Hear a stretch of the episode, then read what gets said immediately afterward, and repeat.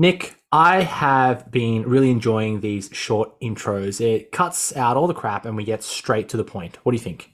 Yes. Yes, I like that. I like that. Look, team, welcome back to the Rise Method podcast for episode number five for the Rise Method. And we're currently in week two of the very first ever Rise Method challenge. Um, and it's been an exciting week, like always. But, Nic, we can't go on any further without talking about the weather and how cold it is in Melbourne right now. I'm sure the whole East Coast has been really feeling the cold weather. Hey.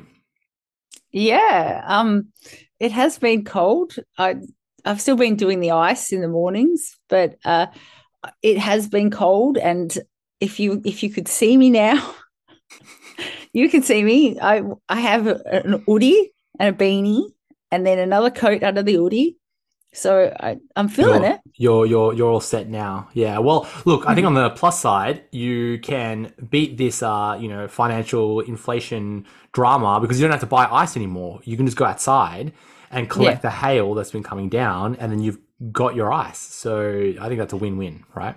I agree. Yeah, I agree. You're set. You're set. You you you're going to be putting on your deposit on your third house, and you're just going to be the pure capitalist. I love it. Oh, I'm set just because it's cold.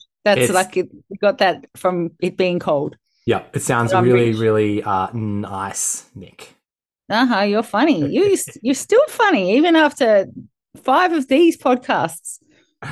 Yeah, look, uh, I'm allowed to be. I'm a dad, so it's cool. Uh, but look, Nic, I think it's really interesting when it does get cold because our environment shapes a lot of our behaviors and our behaviors shape a lot of our uh, condition, right? So when it's cold, mm. even me now, uh, I'm not excited to go outside and go for a walk. Yeah.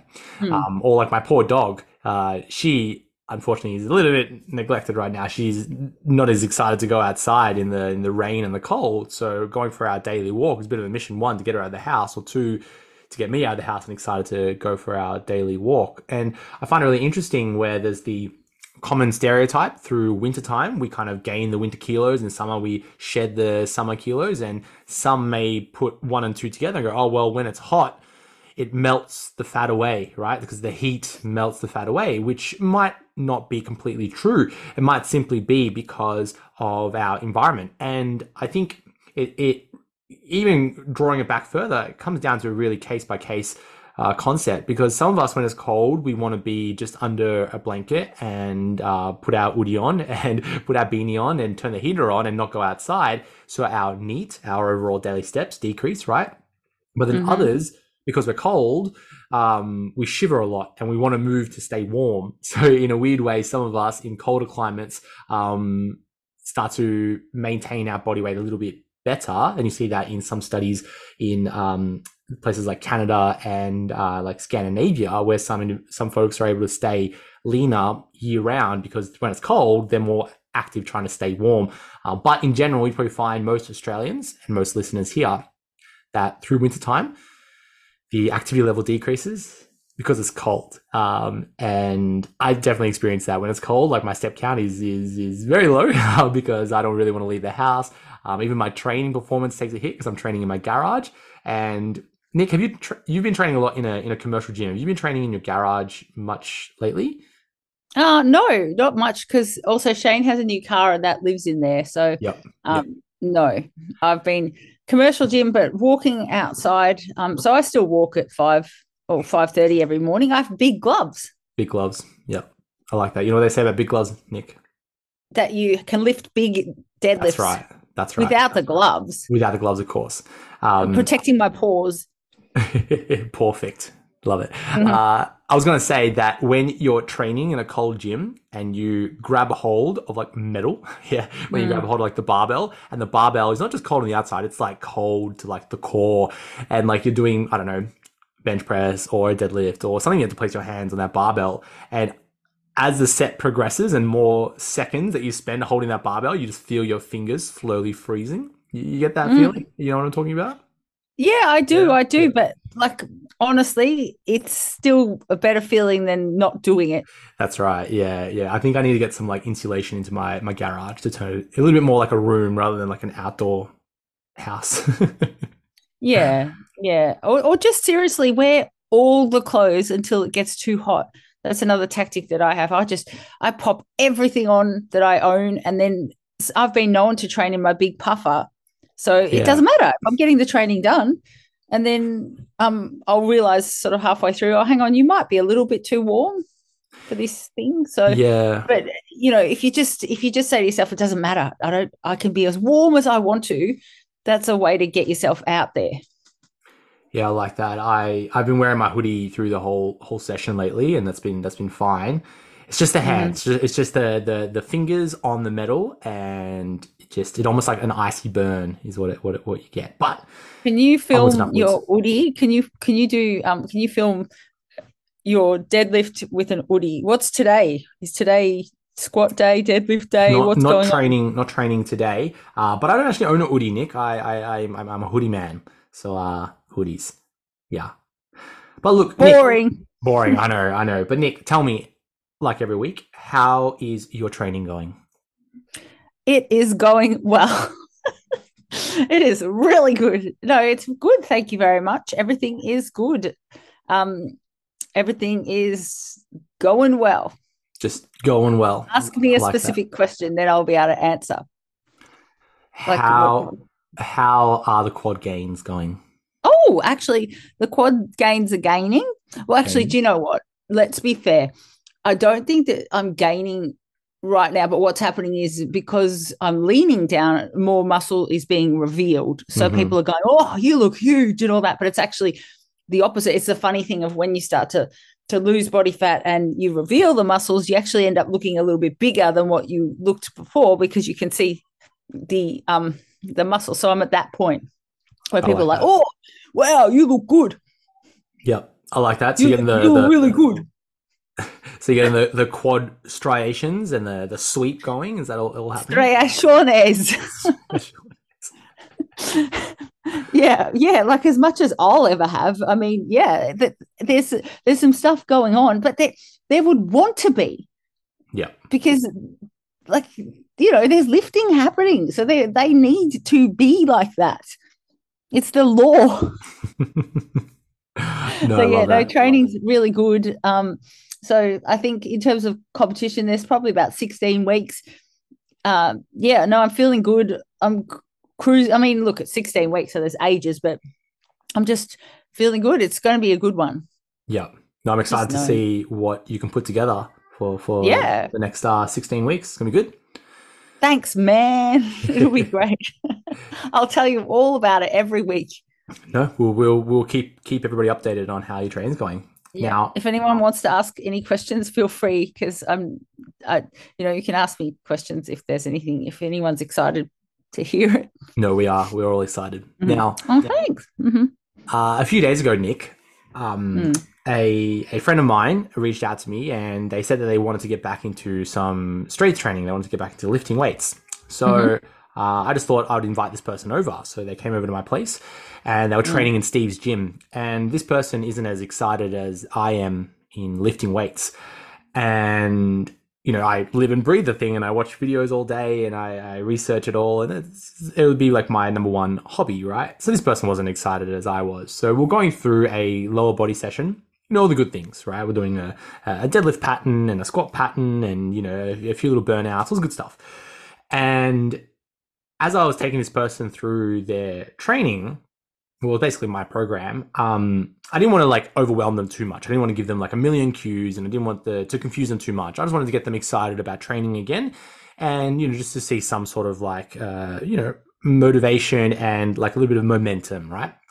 And I, as I was talking them through their execution of each and every exercise, I kind of came up with three cues that I was using for every exercise. Okay. And I want to share Mhm. these three tips or three cues that you can use for almost every exercise, right?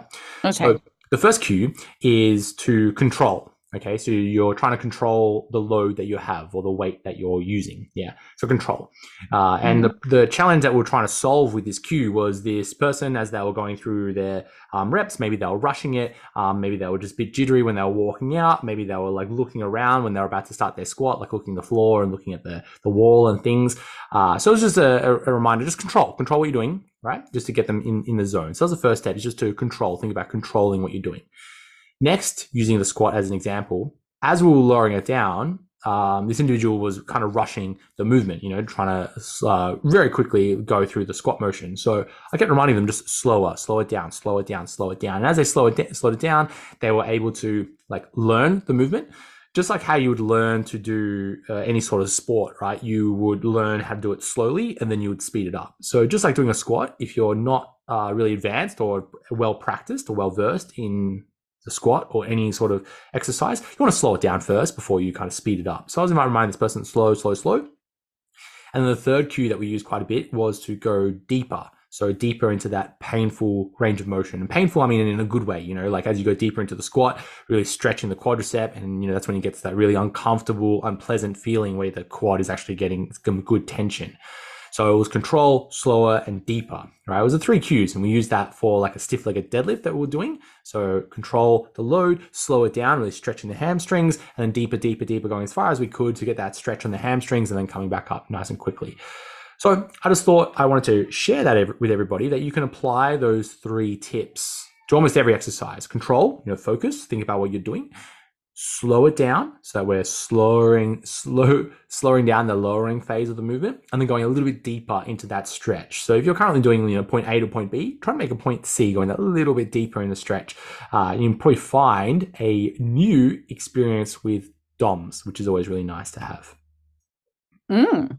well i was just thinking you could also apply it to uh, nutrition as well those three words you know to control so to have an understanding of what you're putting into your mouth um, slower to slow it down and then deeper have a deeper understanding of uh, why you would be doing certain things around food.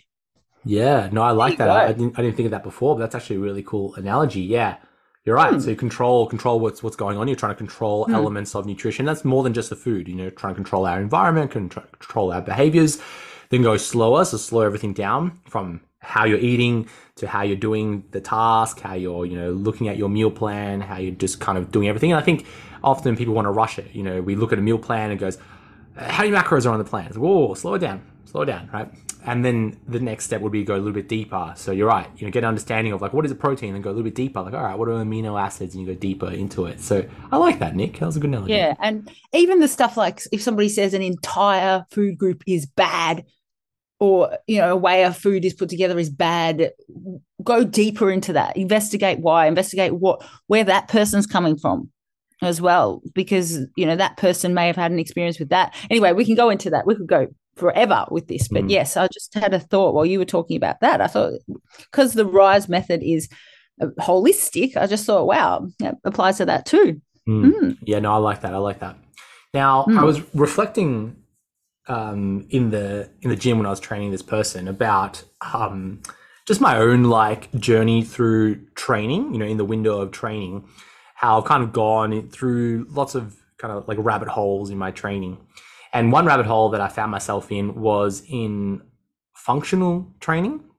And I think this was in the rise of like CrossFit about a decade ago, you know, 2011, 2012, 2013. And, you know, everything needs to be functional. And functional still like exists now. And in some circles, it's a bit of a meme. Like, you know, you gotta be, gotta be functional, right? Um, do you experience it at all, Nic? You know, yes, like, yeah, oh, the same know... same years. Um, yeah, yeah, we had heaps, heaps and heaps. It was very associated also with lots of TRX things for yeah, some reason were yeah. considered to be functional. And like it's weird. I think there was even a class called functional fit. Yep, yeah. Yeah. And it, it, kind of just got thrown this name of like being functional mm. training. And then certain bits of equipment got labeled more functional than others. Like, I don't know, a kettlebell mm. was more functional than a barbell for some reason, you know? Um, mm. And I always found it really funny. And I think I, fi- I find it more funny now that i have kind of made my way out of that rabbit hole of uh, functional training. And now I start to ask myself, like, what what is functional? You know? Um, what makes something functional? And you can be like, well, you know, a squat is functional because you squat to sit down in a chair. But mm. I think, you know, we, we're, what we're really talking about with, with being functional is that concept of specificity, where we're trying to do a task like a squat uh, and then replicate it in a gym under load. And then you start to wonder, well, with like a squat, if we're going to sit down on a chair, do we need to keep on going heavier with the squat when we can complete the task? You don't you don't squat with like 100 kilos on your you don't sit down on a chair with 100 kilos on your back, right? That's that's mm. not really the specificity of it. So that's a bit confusing. Then some folk might be like, oh, well, I want to be functional so that I can, you know, apply it to day to day life. And it's, you know, more natural to train more functional, right? And I think that's a bit of the, the naturalist fallacy, right? Because if it was truly functional, we would be, you know, out in the jungle. We wouldn't wear shoes. We wouldn't be in a heater. We probably wouldn't wear clothes. We'd be climbing trees and like, you know, hunting animals or berries or whoever you think evolution happened, right? So like you start to wonder like what is functional, and if you look at a commercial gym that is, uh, you know, flat floor, uh, machines that have been scienced out to the max with metal and and mechanics, everything in, in a gym. Like what is really truly functional about that? So I find it interesting when I find myself in conversations with folks about functional training or being functional. And I just reflect on myself and like, what, what, what does it mean to be functional? And I know I'm really digging into the semantics of it. But um, yeah, I was thinking about that the other day. I thought that was really cool. Yeah, for a while there, it was the the functional community was sort of acted a bit superior to the people who just stood there and squatted up and down with like a lot of resistance. Mm-hmm. So um, I feel like that's not quite the case anymore. But there was that sort of side also where people would be saying I'm going to improve my stability by putting a ball upside down and then um, doing a bicep curl on top of that. Yeah, yeah. That that became um, func- functional. Functional somehow, Bosu balls and that that type of stuff. Yeah, yeah, yeah. Um, yeah, no, that's definitely been around in circles. Um, but look, I think now you know we definitely see literature that suggests that you know doing a back squat. Um, can be quote just as functional as doing I don't know a Bosu ball kettlebell swing with a chain around your neck or something. I don't know. Um, in terms of like training muscle groups, and we have good transfer effect over into everyday life. So if you're being caught up in what's functional, what's not functional, it's cool. Just go and do something that you enjoy. Uh, you probably see some good benefits out of it. Yeah, absolutely, absolutely. And don't let anyone tell you different. Keep doing what you're doing. Yeah.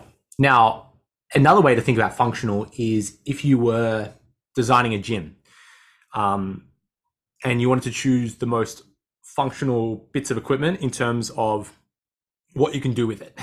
Uh, so you know, you you and I, Nic, we both have very functional gyms because we have a minimal amount of equipment that we could do the most out of. So in my eyes, something like a squat rack is really functional because you can do, you know, squats. You can load a barbell at different heights. You could do chin ups in a certain way. You can use the squat rack as different anchoring tools. You want to put resistance bands and other attachments onto it. So I think a, something like a power rack or a squat rack can be very functional because it has multiple uses, right? Things mm-hmm. like a mm-hmm. barbell very functional, multiple uses. Dumbbells, very functional, multiple uses. So I think if you think of functional in that way, and if you were designing a home gym, like some of the folks in our Rise community are right now, you could think about what exercises give you the best bang for your buck. And if you were thinking, oh, well, maybe I want to buy a leg press machine, start to think, oh, well, it's going to take up a lot of room going to cost you a lot of money and you might be able to do like one two exercises if you start doing the leg press incorrectly right? Uh, so you start to think well you know in that same amount of money to buy a leg press it might cost you one two grand depending how fancy you want to get the leg press or, or more. Um, you could buy like a power rack a barbell and an adjustable dump, set of dumbbells and you're pretty set with almost every type of exercise that people you know commonly do right? Um, mm. nic if you could recreate a home gym. Let's say you're moving house, you need you're moving into state, Nic, and you needed to leave all your equipment here, and you needed to build your new home gym. What do you think would be like the first maybe two or three bits of equipment that you would get in your home gym? Barbell, plates, um, up to about 140 150 kilos because then I'll be covered there. And then um, dumbbells, um, just a few of those. And then, I mean, I'd have, I would get a, a rack, a power rack. I think that a power rack is fantastic because, as you said, you can do your chin ups, you can um, hook pulleys and things onto it. So it's, you don't need sort of one of those big machines that has all that stuff because once you've got a power rack, you can construct your own because you, your body's not going to know where that resistance is coming from, whether it's a, a band with something attached or it's a fancy machine. So mm-hmm. um, those ones, and I mean, I like a good bench. Um, if I, I, I did use my esky, but now I've got a, a flat bench. Oh, sorry, I've got a bench that you can adjust, adjustable bench. Um, so I like that. I know you don't. You're not as into that, are you? A bench. You do. You have a bench. Yeah, I do have a bench. Uh, I feel like I've been using it a lot more lately. Um, Yes. but of course, At one I- point, you didn't. You weren't as into it. no, no, but uh, no, no. Like I still definitely enjoy bench press. It's probably Mm. one of my favorite exercises. Um, Yeah. Why did I think? Why did? Why would I say that you wouldn't want a bench? I don't know. hmm, not sure, Or maybe that's you okay. weren't benching. Were you benching all the time? Uh, there might have been windows of time when I didn't prioritize my bench as much. Um, mm. Yeah, but that's that's that's cool. I think the Yeah. bench makes a really great chair uh, in in the gym for resting. Have I have I missed anything though? I mean, I I can't. I don't want anything fancy. So that that's just all the basic stuff that that would be able to get me through. But honestly, if even if I just if I had nothing else, I'd go for the barbell and the plates because um that I could do a, a million different things with that. Yeah, I'd Mhm. agree. If I just think about the bits of equipment that I have and use the most, it would definitely be like the power rack that I have or the cage. Uh, mine's foldable, but I haven't folded it down in a while. I was folding Mhm. it down when I parked the car in my garage, but I don't do that anymore. Mm. So um, I, that just stays stays open now.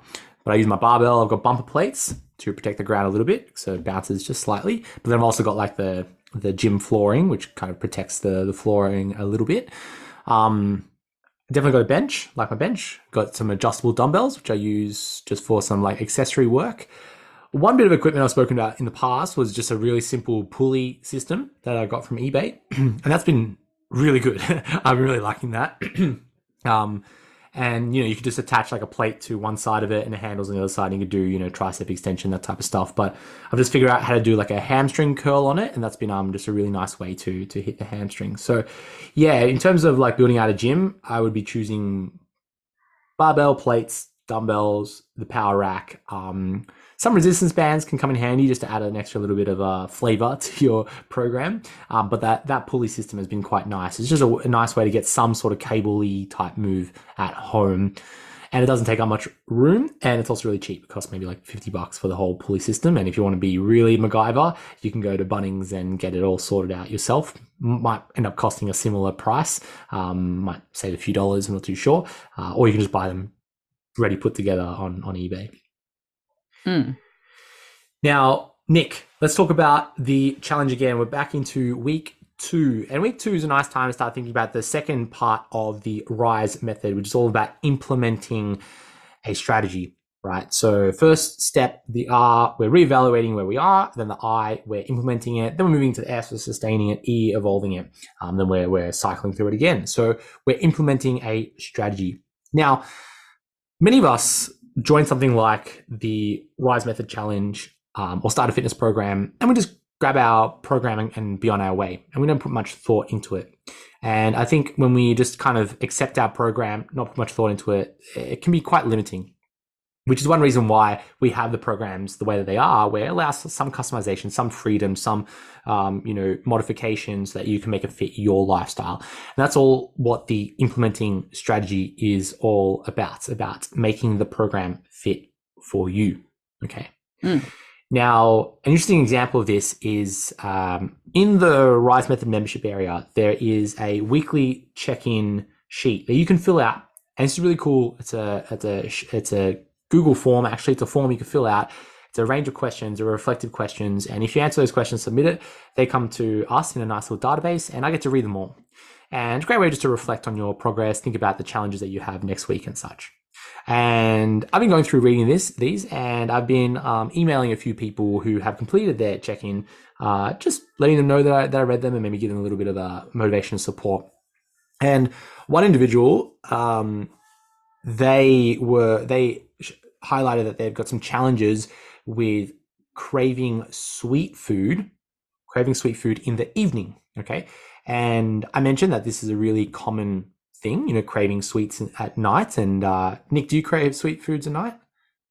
Um, I it, it depends. It will depend on how well I've I've managed to feed myself during the day I find like if I'm on track with with how I've actually eaten during the day and I've had you know enough protein and other things then um no.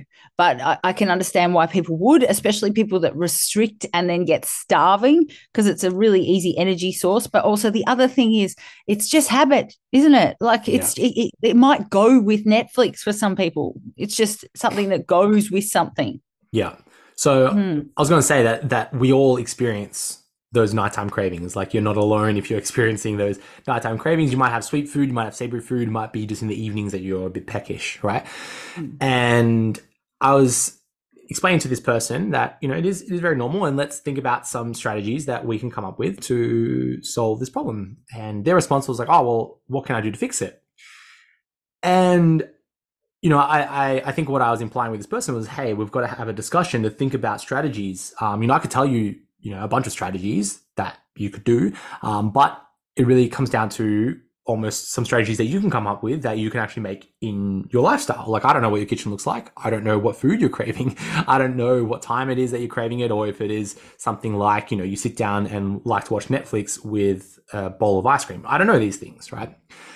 So after a bit of um, back and forth with this individual we found out that they were craving uh, chocolate in the evenings we're talking a little bit about their habits. That was the main one, Nic, um, where some of us, purely out of habit, it reaches, you know, eight o'clock on the dot. It's a time based cue, and we have that trigger. We want to uh, have some some chocolate, or maybe it is an uh, activity like I'm sitting down on the couch. I want to have a sweet, or maybe we've just completed a task. I've just washed up, I've cleaned up all the dishes from dinner. The kids are asleep now, and I want to kick it. I want to have my ice cream or my alcohol or whatever it is. I'm just craving that that food, right? So that's the first thing. It might be um, a habit based thing, and it wasn't for this individual.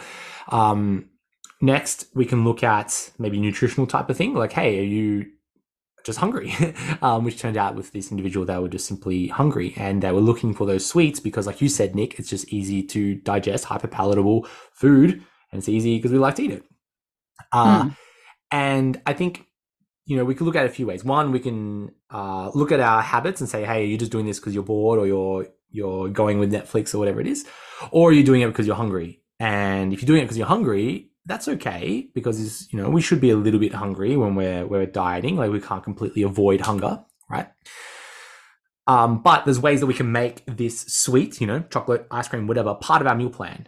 So if you really wanted to, you could accept, okay, well, I can either be at a, you know, X amount of calorie deficit, let's say 500 calories deficit, and we might lose, you know, half kilo a week or whatever our timeline is. Um, or we might sacrifice that slightly. All right, I want to have 200 calories worth of chocolate, which might be two or three blocks of chocolate. And if you portion that to yourself, you can have that, but you might lose weight at a slower rate. So if you've made that decision, yep, I'm happy with that transaction, you can do that. That's fine. And for some folks, that might help with uh, accountability and staying on track longer if we were to, um, you know, factor that into our program. So there are just a few strategies you can use. Like we can either um, think about our habits, we can think about making it part of our meal plan. Um, another one, we can just simply combat combat it. So if you're craving the chocolate, it might be because the chocolate's on your kitchen table and you see it every night, right? Like I, me growing up, I we had a bowl of chocolate on the dining table, right?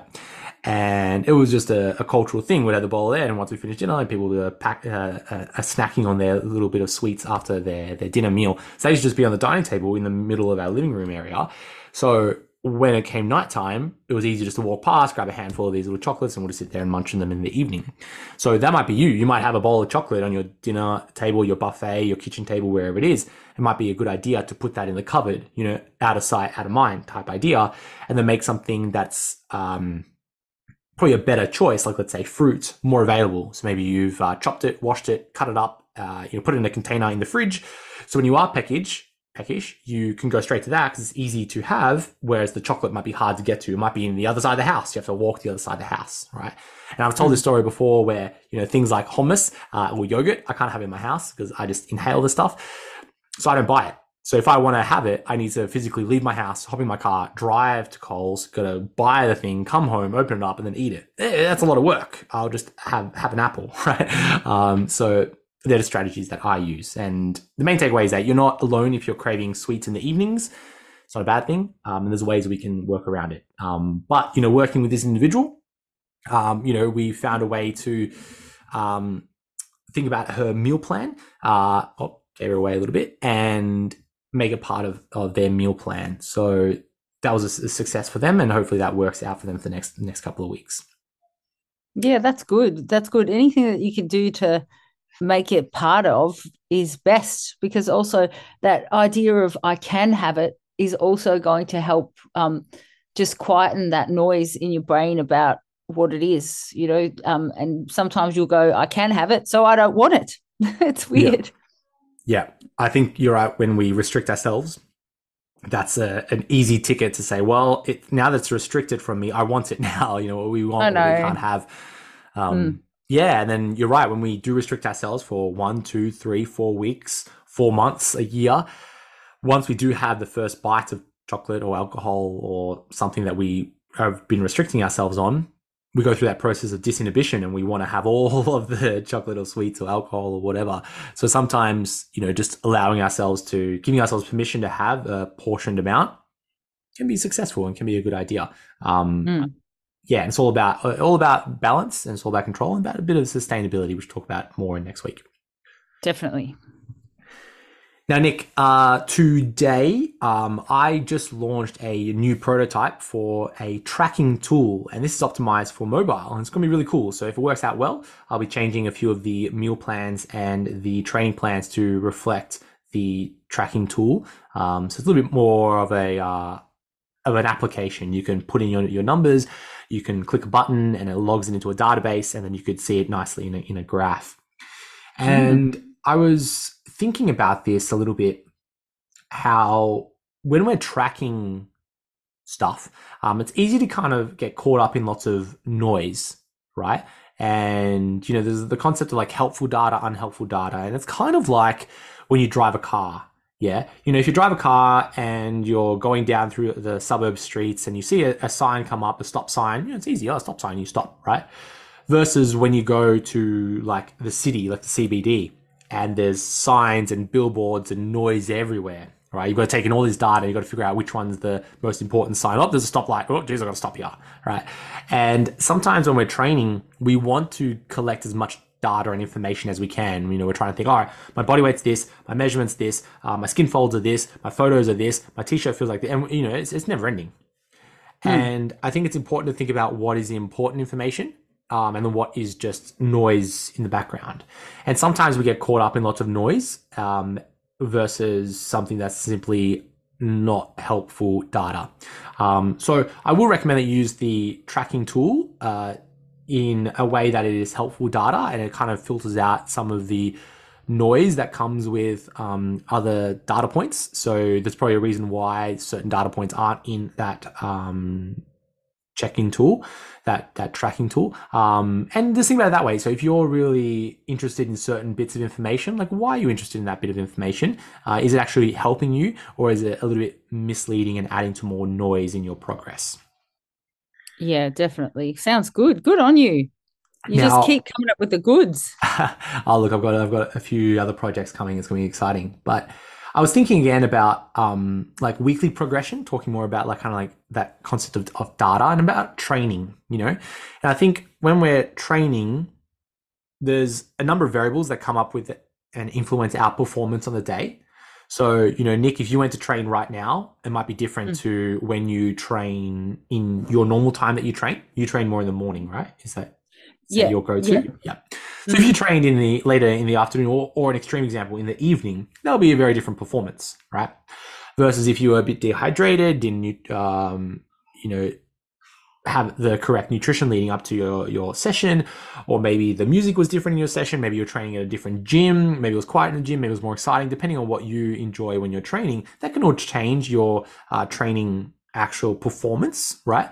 So if we're tracking our progress from week to week and we're expecting, um, you know, we're expecting that that progressive overload. We're expecting that extra rep or extra weight or extra set or something extra. We are implying that we need to get like a personal best best every single week, and if we don't do that, we're somewhat bad. And I don't think that is completely true. And I think when we're looking at, let's say, our body weight, we shouldn't look at one individual number and base our entire progress off that one number. We look at something like our weekly average. And that's kind of like our training as well. Like we shouldn't look at our progress in training from one point in time. Like, you know, if you didn't get a PB in your deadlift, oh, well, you haven't improved from last week. Ah, like, I don't know. But what might be better is if we're looking at it from like a meso, like a month worth of training, and if that is going to create like a weekly average, uh, like a, a, monthly average, and we're trying to track monthly average on mon- monthly average, right? But yeah, look, Nic, I won't take us through a massive TED talk. I guess it's just an interesting thought where uh, if you are tracking your uh, progress in the gym, basing it off of things like you know your week to week training perform- performance, and if or if not, you're seeing week to week improvements, that might be a limiting factor uh, because training isn't linear. It's not, you know, each week we see a little bit more, a little more, a little more until like oblivion, right? Um, it's definitely uh, undulating, right? It changes from week to week depending on our own performance and our own performance can vary you know a good 5 to 20% on the, any particular day um, so you might have a good day you might have a bad day and if we account for that, it's probably better to look at our training on like a bigger picture rather than from a session by session.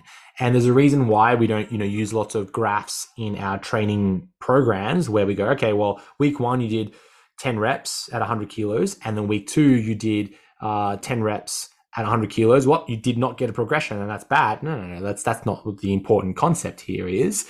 Um, but maybe if you zoom out over the meso, maybe you see progression in your execution or maybe progression in the actual like pump you feel at the end of it or progression in the way that you're able to take it a little bit further to to failure so there's some methods of measuring progression which is hard to quantify um, but I've got a few ideas how we can kind of quantify that in the future. But it's just it's just a, a thought, uh, an idea for everybody is that if you are basing your progress from a week to week idea and you know that is then giving you a sense of value. Hey i have been good this week i've seen progress or i've been bad this week i haven't seen progress. It might not work that way with training just like it doesn't work with measuring our body weight. Absolutely absolutely and there's so many other variables to factor in. So um yeah if you've got any other ideas around that where we can sort of expand that a bit that sounds really good. Looking forward to it. We have ideas. Bring it on. Now nic uh let's um, wrap up this podcast soon. I want to first celebrate mm-hmm. the very first ever All Stars, our five All Stars for week one. We have uh, Fletcher, Margie, Jody, Karen, and Melody. So you can find them on the Rise Method membership area. And these All Stars were selected for different reasons, um, but they all displayed a commitment to the community so many of those are the most active people in our membership area, and you can see that in the leadership, leaderboard. The leaderboard those you collect points as you uh, interact with more um, posts and comments and those types of things. Um, that's one way we we we select our all stars. Next are those who are showing commitment to their improving their health. So you know they're creating content around you know this is what I'm eating in the day. This is how I'm um, improving my my health. These are my goals. That type of thing. Um, and then of course showing um, progress in the gym. So posting videos and photos of themselves training in the gym, getting stronger and focusing on training. So each week is a new chance for you to be our all star. So if you're listening to this and you're like, oh, geez, Steve, week one was an absolute write off, that's cool. We're now in week two, and then week three, and then week four. And if you are a complete write off, there's always a chance for you to come back and be our all star for the week. So those five individuals will t- take away a booster pack to the value of about $200. That includes um, their entry fee to the Rise method refunded, um, and then a really fun pack um, that will be sent to them shortly. So uh, if you're sitting on the fence about committing to the Rise method, and you're like, oh, I just like being in the in the shadows. Hey, step out of the shadows. Show us how awesome you are. Show us how you're winning the day. Show us how you're improving your health. Show us how you're training hard and just being part of our community. And you too can be one of our all stars. Super cool. Do you know Fletcher has listened to every single one of our podcasts? Going back in history, everyone. Yep. Gosh, yep. Fletcher. Well, he probably listened to this one. So, hello, Fletcher. Hi, Fletcher. uh, Fletcher's kicking gold, um, asking lots of questions, and being really helpful to those who are um, asking questions and getting to some questions before me. So, Fletcher, uh, don't try to steal my Fletcher's job. the new Steve. He's the new Steve. oh, I love that. I love that. Uh, Nic, let's just answer a few questions that have come up mm-hmm. this week, and then we'll wrap it up here. So, first question, maybe mm-hmm. you can have a, a, first crack at it. Mm-hmm. Is pretty simple. I'd like to do a pull up. How can I learn to do one? Nic, Okay, so if someone, yeah, if someone has never done a pull up before, they want to learn how to do it. What what steps would you suggest for them?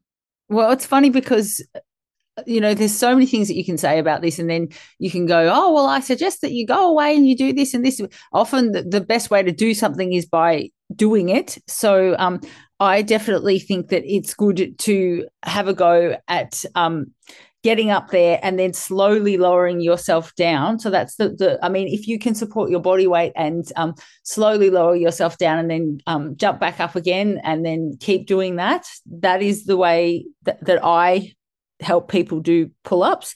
But um, another good way that uh, my very very first coach taught me many many years ago is um, now what's it called? I've lost my train of thought but the one um, where you breathe oh my gosh it's it's a um it's a row an inverted row is that the Mhm. one that's Yep. called yeah so i Yep. think that that one's quite good as well for pull-ups um i personally i think you're the same as me i think we might have had this convo at some point but i don't think the resistance band does much that's that's just me i'm not sure if that's um such a great one because i've seen people bouncing up and down on the resistance band they can do about 40 and then they hop off the resistance band and they can do none so there's there's got to be sort of a, a bit of a um a gap there i think with that band No, I, th- I I would mostly agree. I think when we take a step back and look at a little bit like of the exercise science type of stuff, there are some folks that can are really strong in like a lat pull down. You know, like especially some some guys out there and even some girls are you know load up 100 kilos on the lat pull down, go for gold. Yeah, and this is an example of like a um like a uh, what is it, an open chain movement where their arms are moving but the body is still right. Um, maybe I'll get the two mixed around. Whereas a pull up is more of a closed chain where your hands are fixed and you're moving your body through space. So there's some folks that are really good at lat pull down, you know, load up, you know, many kilos on the lat pull down. But when they transition that to where their body is moving in space, they don't have the coordination. So sometimes if your goal is truly a lat, uh, uh, like a pull up, sticking to like a machine based um, lat pull down might not be the best way to learn how to do the movement. You're right, Nic. I think you definitely need to do some movement where your body is moving through space and your hands are fixed on something. Um, I'd agree. Like the the the like negative pull up where you might jump up and lower yourself down is definitely a good idea. And I think that's because it strengthens through the whole range of motion. Whereas if you use a band, as your arms become more st- straighter, the band gets stretched and helps you more and more. So what you want is actually to load up when your arms are, are straight. You want that load on your back um, to to help build that muscle. So sometimes using the band might not be a good idea long term. You definitely need to find another solution. I I still think one of the best ways is to use that assisted pull up machine. You know, the one where you can just put the pin in the stack um, and you put your knees on that little like pad and you can like, you know, do a pull up and the, the load helps you move up and down. I uh, definitely think that's a great way to learn how to do a pull up. Um, and even for the bodybuilder bros and bro- broettes out there, you doing something like that can be a really great way to get a good stretch and a good contraction on the, the back muscles is to use the um, assisted pull up machine. Even if you can bust out like 10 pull ups without any load, using that assisted machine might be a great way to get that good, you know, mind muscle connection when you're training. Mm. Do you know what's funny? Because we've been coaching for so many years through like uh, lockdowns and stuff, I forgot about the assisted pull up machine when Yeah. I was giving my answer. Yeah. I actually completely forgot that that exists. Oh yeah, that exists. That's a thing. Yeah, yeah. Completely forgot. So, um, yeah. There you go. and yeah, the other thing I was just thinking as well is, um, is your you'll probably find out pretty quickly if your grip is a limiting factor in this as well. So once you're up there and holding on, is if your grip is something that needs work, you'll probably figure that out pretty quickly. Yeah. Um, so that's something to look at as well for for longevity in pulling up in your pull up career.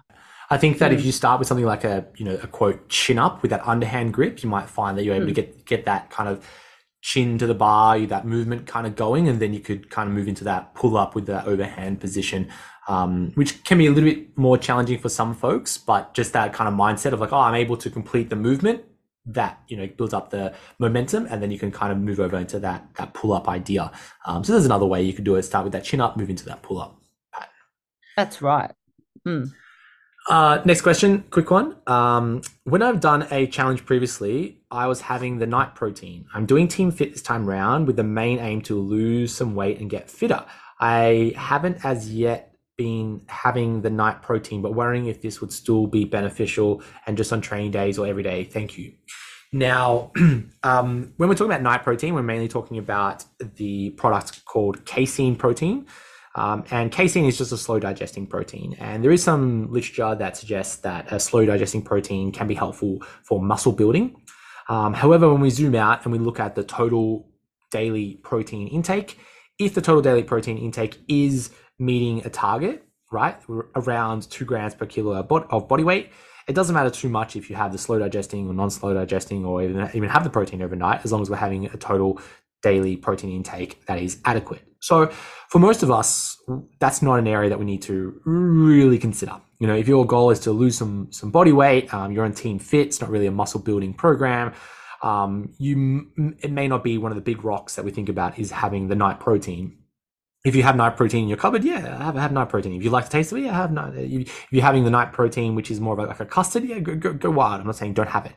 But in terms of big rocks, what's the most effective thing to do right now? Uh, it might be lower on the priority list if you're having adequate daily protein intake. Um, if you were to have it, you probably want to have it um, on most days, so almost every day. Um, again, just to meet your daily protein intakes. Um, it not wouldn't be um, better or worse to have it on, on training days only. Um, that wouldn't make much of a difference. Yeah, protein. Sometimes people confuse protein with pre workout. I think mm. they go, if I'm not training, I don't need it, but it's different. It's just, it's part of your daily needs. So it will be mm-hmm. factored into your daily protein needs. Um, and whether you have a protein powder or a whole food, it's part of your daily needs. Yeah, totally agree. Hmm. Nic, next, next question here is I have 12 kilos in each hand. What hmm. weight am I lifting? 12 or 24? Gosh, this is like one of those um scary summary, like uh, one of the questions in the employment thingies that you have to go through, the surveys. Okay, so uh, just off the top of my head, like it, it, it probably doesn't matter in terms of um, overall like is it going to affect the earth if you say you've lifted 24 or 12 um like if i was doing it i would say say say i'm doing an overhead press i would call it a 12 kilo um just because that's what i've got in each hand so that's just thinking about what i would do and how i would label it um, so then when I did get up to the 24, if I was doing that, I'd, I'd be using the 24 kilo dumbbells. I wouldn't say that it was a 48. It, it's um, different if I have a barbell but see that's me so um it listen to how i'm i'm kind of rationalizing it for myself so as long as you've written it down and you're tracking it it doesn't really matter. But for me i would i would personally say 12 12 is 12 whatever you're holding in each hand is what it is but you might say differently. Yeah i think with dumbbells i would record them as the number on the dumbbell. So if i've mm. got 12 kilos in each hand it's the 12 kilo dumbbells. 12 yep. Um, but like you said, Nic, it doesn't doesn't really matter as long as it, you know it's it's notes to yourself, and if you write it in a way that you understand, ah, who, who cares how you write it? Um, That's right. As long as you yeah. don't forget, and then next time you go and pick up the twenty-four kilo dumbbells and squash your head or something. Yeah, yeah. So you can call them the the twelve, the twenty-fours. Um, I mean, if they're like a certain color, you know, that you might call them the purple dumbbells. You might um, you know, give them a name like the the the Barrys. You know, you got a pair of Barrys in the court, like whatever you decide to do. Um, or maybe that if you have adjustable dumbbells like I do, maybe you just instead of writing twelve, you might put like two bigs and a small, which equals like twelve on the dumbbell. So depending on how you want to write it, as long as you know what you mean and you're consistent with it, um, that's all that really matters, I think. Yeah, like if you were at the beach and you didn't have anything except for two crabs that were helping you out and a stick, you would say, I lifted two crabs on a stick. Yeah, yeah. Um, you wouldn't try to find a way to measure the crabs. Yeah. but well, but yeah, no, yeah. Yeah, exactly. Probably not the crabs. They wouldn't want to. But um, yeah, it it really it doesn't matter. Although I like if you want a concrete answer and you want me to tell you, just do twelve. Yeah, probably the easiest way. It's the most universal yeah. way I'd say. Most people record mm. it like that. Mm. Uh, final question here was a little bit of a longer question on the forum, but this is just the super summary. Um, the question was that I would like to cut back on sugar and struggling to do so. My daily sugar intake seems to be well above the daily limit of 24 grams just by eating fruit. And they then posted all the food that they eat throughout the day. Mhm. Um, and they said, How do I reduce my sugar intake?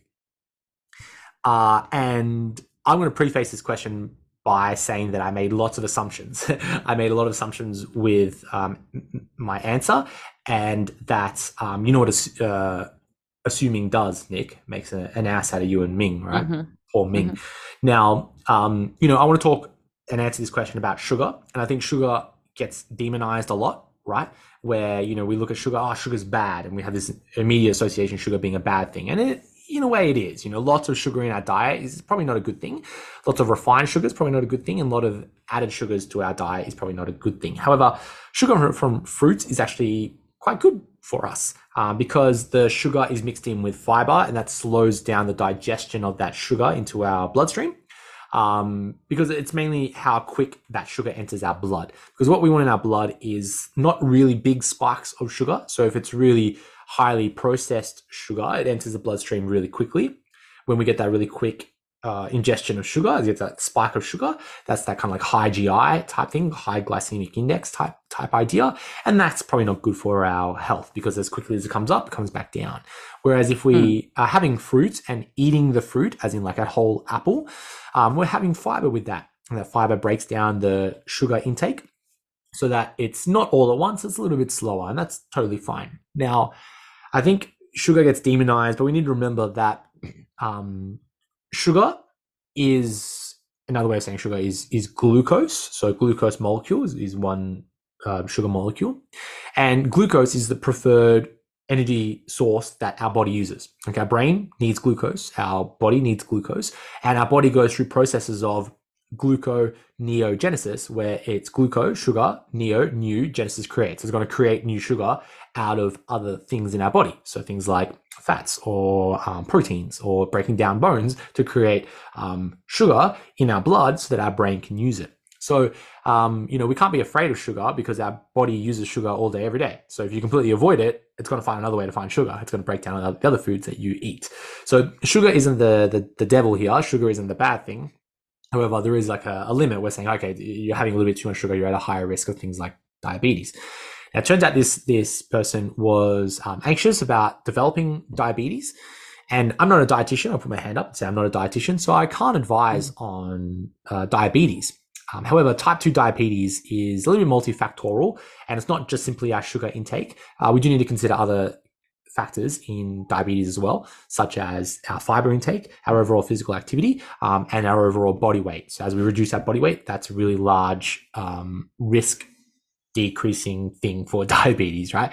So, um, sh- sugar from fruit isn't a bad thing. Um, it's a bad thing if you decide to juice a lot of fruit or blend a lot of fruit. Okay, you're kind of removing a lot of the fiber in there. So, I would say that you know we don't we don't need to be focusing a lot on our sugar intake.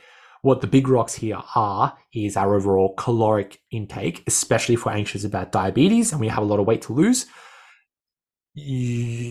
Placing priority on sugar from fruit is is, is not the not the, the the big focus. I would be focusing on our overall caloric intake because um, as we manage our calorie intake and uh, decrease our body weight, that would lead to a larger decrease in potential risk factors of uh, diabetes forming.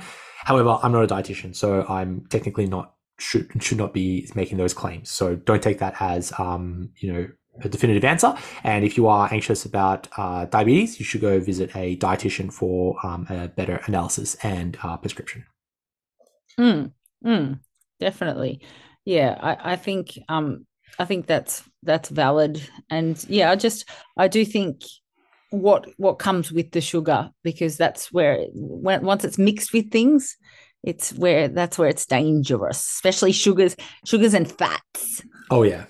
And that so was the, yum. that was the other side of the conversation with this person was that they were worried about sugar cravings um, Mm-hmm. and trying to reduce their sugar intake to try to reduce their sugar and sweet craving. And Mm. um, and I say this empathetically. I think that when folks say that they sh- crave sugar, they probably don't crave sugar per se. Like they don't go to like Coles and buy a bag of white sugar and then sit in the car you know, hand feeding themselves white sugar. If you were really craving it, that's what you would do. That's probably not what you're craving. You wouldn't get a spoon, uh, put a bowl of sugar and just eat raw sugar. You wouldn't do that.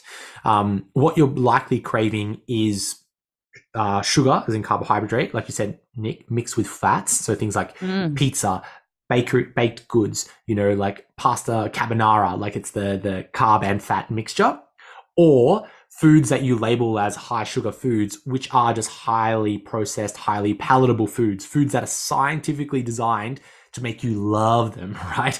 And I'm talking about those packaged goods that are just, you know, you can't have them near you or you'll inhale them. They have like scientists making them more and more tastier for you. And it's often a mixture of a little bit of uh, sugar and a bit of salt that makes it super tasty. And they're, um, you know, highly processed. And because they're highly processed, easy to enter our bloodstream, we get a little bit of a kick, a little bit of energy boost. We feel good eating those foods. So they're probably the foods that you're craving more rather than sugar per se. So again, a little bit of semantics, but you're probably not craving sugar. You're probably craving um, processed foods that you know contain some sugar in them or sh- some sort of sweetness in them. Um, so it's a little bit different to consider that. And once we make that distinction, like I'm craving sweet food rather than sugar, okay, then we can have that delineation. We can't demonize sugar completely. And even extra, you could say, um, I'm craving energy dense food right now. So, where's my energy balance at? And where's it at aligning with the goals that I have in mind? Ooh, I like that. epic. But So if you that- can yeah. really detach. I'd, I'd like that. Last comment I'll make is that, you know, that really highlights that like locus of control where you say, okay, I don't have a locus of control because I don't, I, you know, I just have this craving. I can't do anything about it. But by changing your language and saying, I'm craving energy dense foods, that is like an action point where you go, okay, I can now manage my energy intake because I'm craving these energy dense foods. And you start to put one and two together and you go, okay, cool. I can actually do something about this. I have more control over this now rather than being the, uh, you know, bystander in all of this. So Nic, love it again. You, you've got all the goods in this episode. Oh, yeah, always, always, everybody. So, hashtag the goods. Hashtag the goods. Love it. Look, Nic, mm-hmm. let's wrap it up there for episode number five of the Rise Method podcast. If you like this episode, let us know, and we'll catch you next week for episode number six. Cool. Yay.